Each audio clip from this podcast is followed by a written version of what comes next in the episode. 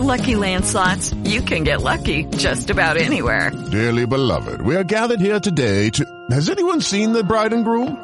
Sorry, sorry, we're here. We were getting lucky in the limo and we lost track of time. No, Lucky Land Casino, with cash prizes that add up quicker than a guest registry. In that case, I pronounce you lucky.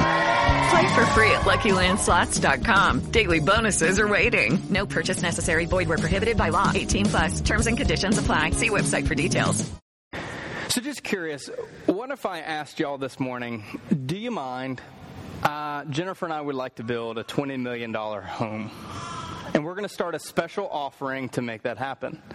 Well, last year, if you remember, Creflo Dollar, who is the pastor of World Changers International Ministry, asked his congregation to start a fund to give him a $65 million jet. You remember the story? Anybody remember the story? If you missed it, just Google Creflo Dollar and your mind will be blown. And, and you can imagine, as I was when I read the story, like, are you kidding me? Like, did he seriously ask his congregation? And so when he started getting negative feedback, when people started saying, that's not a good idea, you know what he responded? He says, if I want to believe that God will give me a $65 million jet, who are you to stop me from dreaming? No one can stop me from dreaming. Dreaming? That's dreaming? Dreaming that God would give you a $65 million jet as a pastor of the gospel of Jesus Christ, the very man God who tells us to give our possessions away from the poor. I mean, that's an extraordinarily dream, but Creflo fits into the category of what we like to call in America what? Tell. Thousand dollar suits, bad haircuts, massive following, and millions of dollars. We think televangelism is a thing of the past, but it very much is so a thing of the present. With the usage of the internet, with podcasts, with audiobooks, with endless opportunities that are out there, televangelism is now more popular today than ever was before. And it's that bait and switch kind of ministry. And they're preaching a message that basically says God desires to give you more. And I guess if you're a televangelist and that's a message you're preaching, then you need to live so yourself, including some of the televangelists that have an immaculate net worth.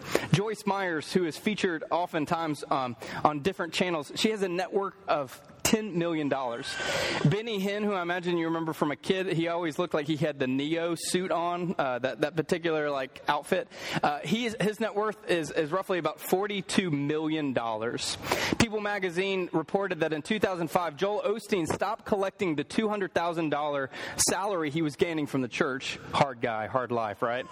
Because he was making enough money off his book deals and video deals. His net worth is, is roughly around $40 million, and he lives in a 17,000 square foot, $10 million mansion in Houston.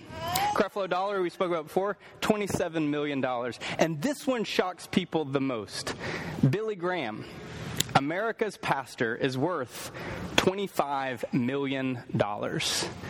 So this isn't a criticism of who they are, and we're not going to critique what their net worth is. But this is a criticism of the message. What these guys are preaching, and these ladies are preaching, is what we call the prosperity gospel. And it's popular here in, Amer- in America. The idea is that it's a self serving gospel that says wealth is a sign of God's favor or God blesses those who bless him, or God desires to make his faithful wealthy and happy. And it's easy for us to understand why this is popular in our country as a people who desire to have power, to have money, to have stability, to have security. We want to invest in that type of gospel. But is that really how God works? Is that really how blessings work, that God blesses those that bless him, that God blesses the faithful. Is that how God works? We're going to take a look at 2 Samuel chapter 7 verse 1. And our scripture for this morning has the makings of a prosperity gospel message. Why? Because David is already blessed abundantly and God is going to do a shocking thing. He's going to bless David even more. And so the passage is going to seem to us that if we're faithful to God, then God will bless us in return. So, where are we picking up in the story? Well, for those that missed this, Jeremy uh, hit us off in a brilliant message last week that talked about that David triumphantly comes into Jerusalem. He wants to put fi- the final stamp of approval and that, that God is at the centerpiece of Jerusalem. So, he brings the Ark of the Covenant into town. So, what happens next after that? Where do you go from there? Well, 2 Samuel chapter 7, verse 1 says this After the king settled in his palace and the Lord had given him rest from all his enemies and around him, he said to Nathan the prophet, Here I am, living in a house of cedar, while the ark of God remains in a tent. Nathan replied to the king, Whatever you have in mind, go and do it, for the Lord is with you. David is, is pretty dense and attractive when it comes to his resume. Think about this. Out of all the men in all of Israel, God picked a 13 year old, ruddy hair, red faced shepherd boy to be the next king of Israel. And then what would he do? He kills a nine foot, nine inch tall giant. And then immediately starts on this campaign for the next 15 years of his life of military success after military success. And when his, his father like figure in King Saul begins to hate him and becomes jealous of him, what does he do? He eludes him year after year after year. Eventually, Saul dies. David becomes the king of the northern tribes of Israel. Then he be, unites the kingdoms together. He, he brings the, the city of Jerusalem under the hands of the Hebrew people. He brings the ark of God into Jerusalem. He builds a house of cedar, a palace of cedar. He's sitting tall and mighty. It's easy for us to see why God has blessed David so much. It's so easy for us to see why David could so easily pen these words in the Psalms The Lord is my shepherd. I lack for nothing. You anoint my head with oil. My cup overflows. Surely goodness and mercy will follow me all the days of my life. Taste and see that the Lord is good. Blesses the one who takes refuge in him. We could go on and on. David was blessed abundantly. And the thing is for us, when we look at a figure like David or other people that seem blessed, we just we become over, so overwhelmed by their blessing. Become so consumed with what they have and what, what we don't have. But have you ever really stopped and considered just how blessed we are as individuals? We're created by a God who gave us life, who gave us a very existence. Each individual has an individual identity and giftedness. John tells us in the Gospels, what does he say? For God so loved the world that he, what? He gave. He gave. God gave us His love. It's not just this surface level love, it's an abundant type of love. It's a love that is so brilliant enough that God said, I can't just stop with creating humanity. I'm going to come and walk in humanity's brokenness. I'm going to experience life in the way they experience life. I'm going to touch their lives. I'm going to invite them into new life, into a new way of the kingdom of God, into everlasting life. For God so loved the world that He gave. And scripture tells he gave us his only son. God should have just stopped there. He's giving us so much. He gives us an eternal kingdom that's here and now. He gives us a, a, community called the church to be a part of. He gives us other people to journey in life with. God gives us uh, His love liberally and, and benevolently and hospitably and thoughtfully and so graciously. And God gives, He's a provider. How many times in Scripture did Jesus tell us, don't worry about your life, what you will eat, what you will drink, what you wear? God desires to give you these things. God is a giver, He's a provider. He gives us life, air in our lungs, food for our bellies. He gives us shelter. He gives us opportunities at work. That home you're living in, that flat screen TV on the wall, that Tempur-Pedic you lay down on each night, that is the result of God giving you opportunities in life. God has given us abundantly and overwhelmingly. So when we start to think about David and we become jealous of David, may we pause for just a second and say, maybe I can see myself in David. Maybe God has blessed me a little more than I care to recognize. Uh, any of you, when you were growing up, ever watched the show Lifestyles of the Rich and Famous with Robert Leach? Anybody ever watched that? Yeah, and then MTV Cribs kind of take over that. The the life of the elite is absolutely absurd there's been articles going around the internet right now that Michael Jordan, for the last five years, has been trying to sell his $16 million uh, mansion in Chicago, and for some reason he can't sell it. I don't know. I don't know why. You know, it's a 56,000 square foot home. He has 15 bathrooms. He has a, a regulation sized basketball court enclosed, and also one on the outside. He has an infinity pool. He has a putting green. He has tennis courts. He has a cigar room. He has a stunning front entrance with emblazoned on the front the number 23. And we look at homes like Michael Jordan, we're like, holy moly. And then we think about the lives of the rest of the elite. They have helipads, they have in home movie theaters with leather recliners, and we begin to think to ourselves, wow, that must be nice. That's how David is sitting pretty right now in our scripture. David is sitting in a, in a cedar home, in a cedar palace, meaning he's sitting in a home that is made from the most rare and finest and strongest wood in the region. And he's sitting propped up in his wealth, and he begins to think to himself, something is missing. Let me see. I, have defeated my enemies. I've killed giants, uh, conquered the city of Jerusalem. Check. The ark is here. Something is missing. Oh, I know what's missing. God is in a tent outside the city. And so David begins to say to himself, God is in a structure that could easily be folded, easily be put away. God is in a structure that could easily be destroyed. Here I am sitting in this house of cedar. I need to build a house for God. David wants to build a temple for God. And the prophet Nathan responds to David simply, Whatever you have in mind, go ahead and do it, for God is with you. This should be our only response to God's blessing. When God blesses us, we should try to bless God in return. But the thing is, is that our response? Do we truly try to bless God with the blessings that God has given us? For many of us, we've experienced real need in life. We've been in a place where we have been struggling with all sorts of things.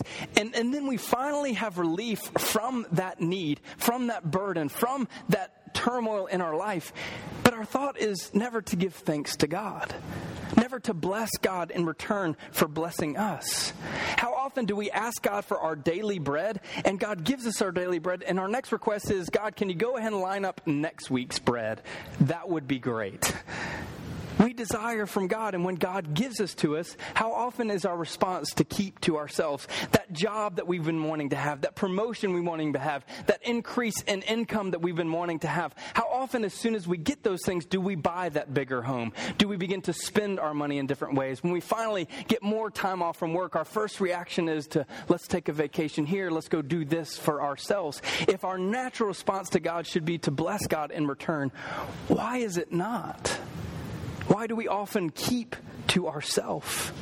And the other question we have to ask here of David is why are you trying to build a house for God? This gets back to the prosperity gospel we've been preaching of before. How often do we try to build a house for God in hopes that God would give us something in return? You see, that's the motivation of the prosperity gospel. The idea is that you do something for God and God will do something for you. So David is trying to build a house for God. And some biblical scholars have tried to argue David is just trying to cement himself spiritually and politically among the people. But we know the heart of David, and I don't think that's the fact. But how often do we do that in our lives? How often do we try to bless God so that God would bless us in return? The motto of the prosperity gospel is this God is good to those who are good to him. If you just ask the Lord, he will give you whatever you desire. God wants to make us happy. For I know the plans I have for you, declares the Lord plans to make you prosper and find life. Bring the whole tithe into the storehouse, and I will give you abundantly. This is the motto of the prosperity gospel. This is what we buy into as Americans. We desire to bless God so that God would bless us in return. But the challenge of the prosperity gospel is this God can't be controlled, God can't be managed. God can't be manipulated. And so, though we might try to do these things to gain God's favor, is it really going to work out for us in the long run? Why are we trying to build a house for God in our life? God throws a curveball here in this scripture in verse 4. It says, But that night the word of the Lord came to Nathan, saying, Go and tell my servant David, this is what the Lord says. Are you to one to build a house for me to dwell in? I have not dwelled in the house from the day I brought you, uh, brought the Israelites out of Egypt to this day. I have been moving from place to place with a tent as my dwelling. Whenever I have moved with all the Israelites, I, did I ever say to those rulers whom I commanded to shepherd my people of Israel, Why have you not built me a house of cedar? Now then, tell my servant David, this is what the Lord Almighty says I took you out of the pasture from tending the flock and anointed you ruler over all the people of Israel. I have been with you wherever you have gone. I have cut down your enemies from before you. Now I will make your name great, like the names of the greatest men on all the earth. I will provide a place for my people Israel and will plant so that they will have a home of their own and no longer be disturbed. Wicked people will not oppress them them anymore as they did in the beginning. And I have done this ever since the time I appointed leaders over my people Israel. I will also give you rest from all of your enemies. In some regards, this is an interesting passage because David is viewing God through the lens of his success. David is thinking to himself, I was a shepherd boy, now I'm a king. There was a giant, I killed the giant. There was those armies, I put down the armies. There was a city of Jerusalem taken up by pagans, I defeated them. It's now the capital city of God's people. God needs me to do something for him. And I love how God graciously puts David in check in this moment. He's like, David, just a little general reminder I'm God. I don't need any of these things from you. I don't need you to build me a temple. I've been in a tent because I chose to be in a tent. I've been wandering with the people because I chose to wander with the people. David, I don't need you to do this for me. And just a reminder, you were a wee little shepherd boy that hadn't hit puberty yet, and I chose you, not you choose me.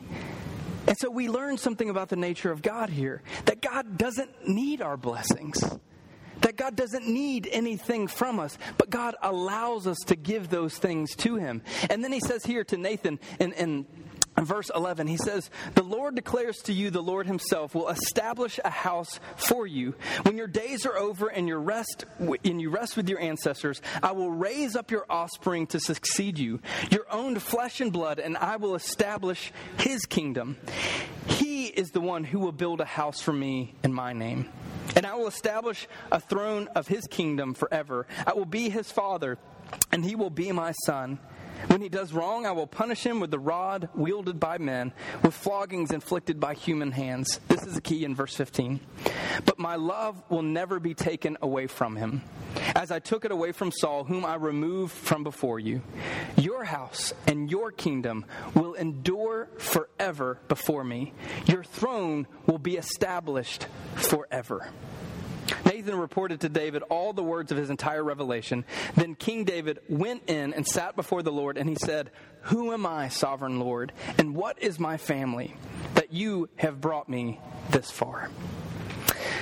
I am not a fan of predictable movies. So that's why I don't watch any Sandra Bullock movies. They literally are predictable from the first minute to the end. Jennifer gets annoyed with me. We'll sit and watch those movies, and I'll tell her what's going to happen in the end at the beginning. I just don't like predictable movies.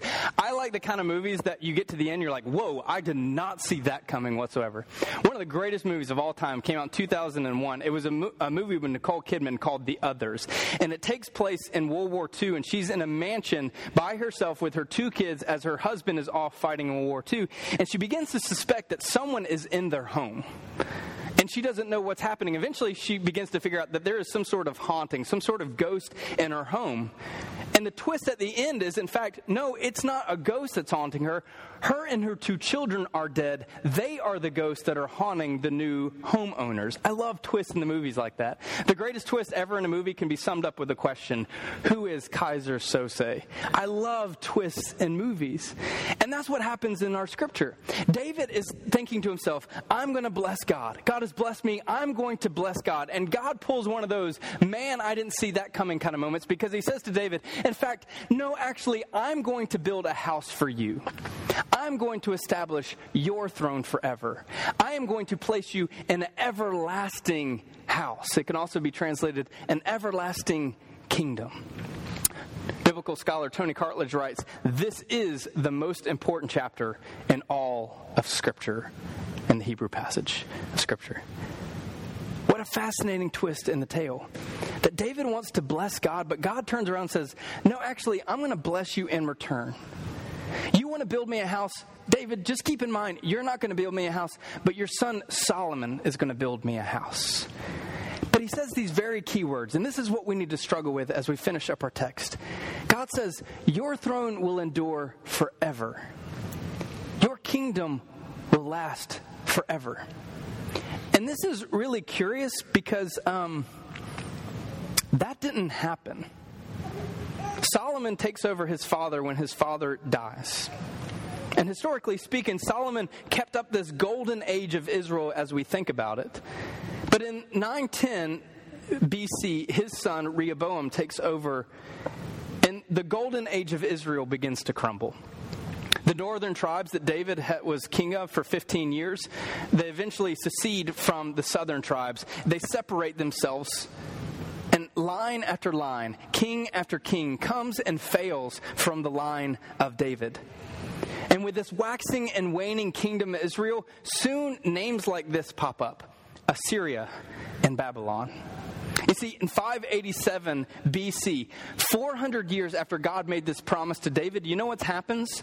The Babylonians come into Israel, they destroy it, they sack the city of Jerusalem, they tear its walls to the ground, and that temple that Solomon built for God, that God said Solomon would do, you know what happened to it? It was crumbled to the ground and left in ruin. And the people of God were taken to Babylon and exile. Where's that everlasting kingdom that God promised? Where is that David and the line of David that's going to sit on the throne forever? Why is God turning his back on his people? Have you had moments like that in your life? I know I have. Where you begin to say to yourself, God promised us this. God said this through Christ. God was saying that He was going to make these things happen, and they don't happen in our lives. And many of us have struggled with very challenging things in life. Many of us have struggled with deep and dark depression, difficult days of our life where we begin to wonder is anyone loving us? Is anyone going to be a part of us? I need community in our life and I can't find community. For many of us, we face financial struggles in life. Moments where we didn't know where the next paycheck was going to come from.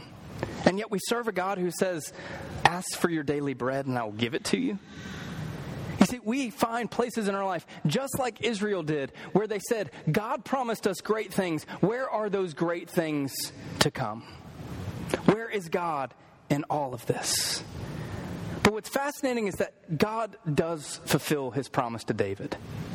But it doesn't come in a way that they were anticipating. Instead of a great king that comes riding in on a horse, leading an army of people, God fulfills his promise in a baby a baby. what? God chose a 14 year old virgin who is married into a man who descends from the line of David to bring forth God's son into this world. The king that will establish a kingdom forever and ever. And so God sends his son into this world. And he doesn't coming in living in, in wild richness and, and, and elite nature of everyone of his day. He comes and he lives in poverty.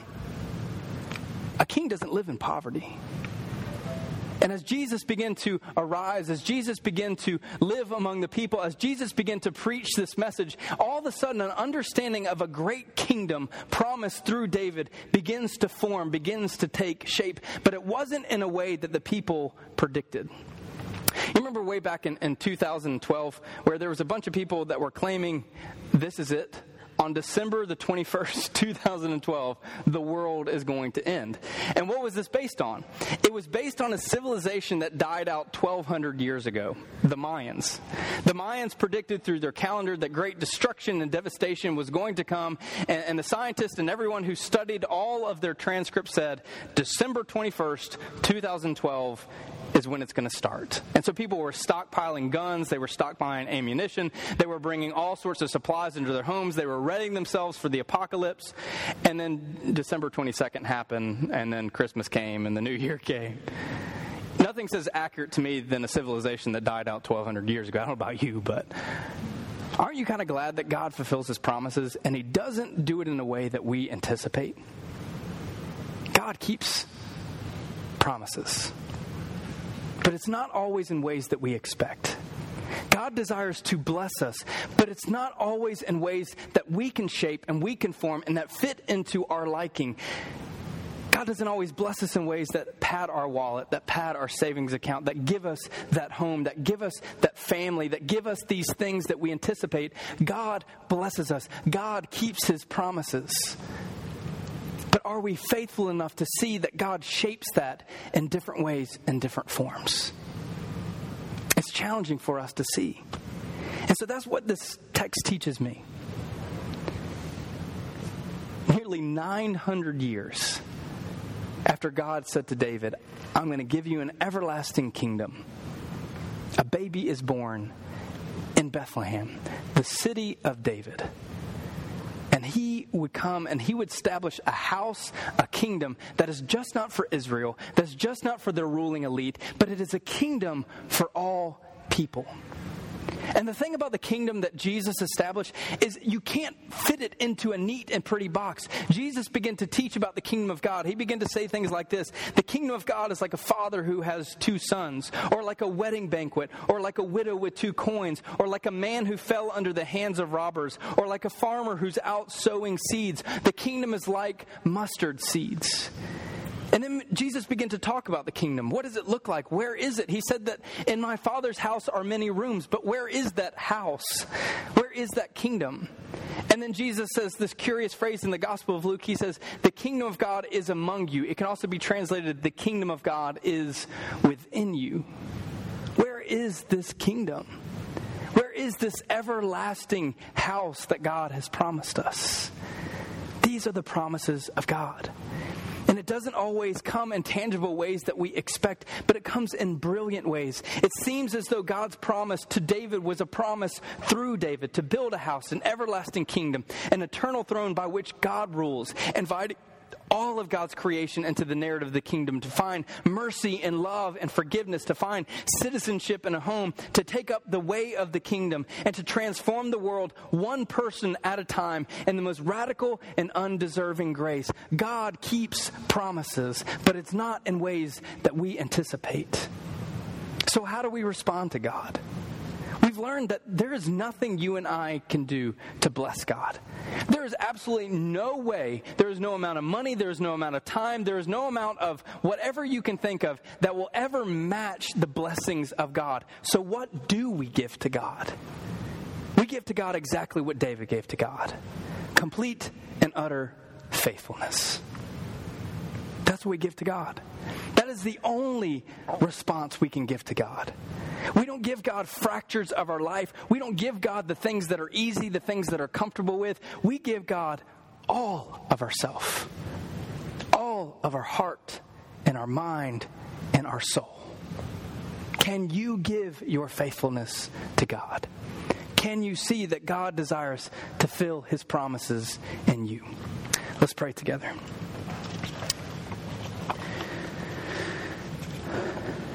God, this is a very unique text.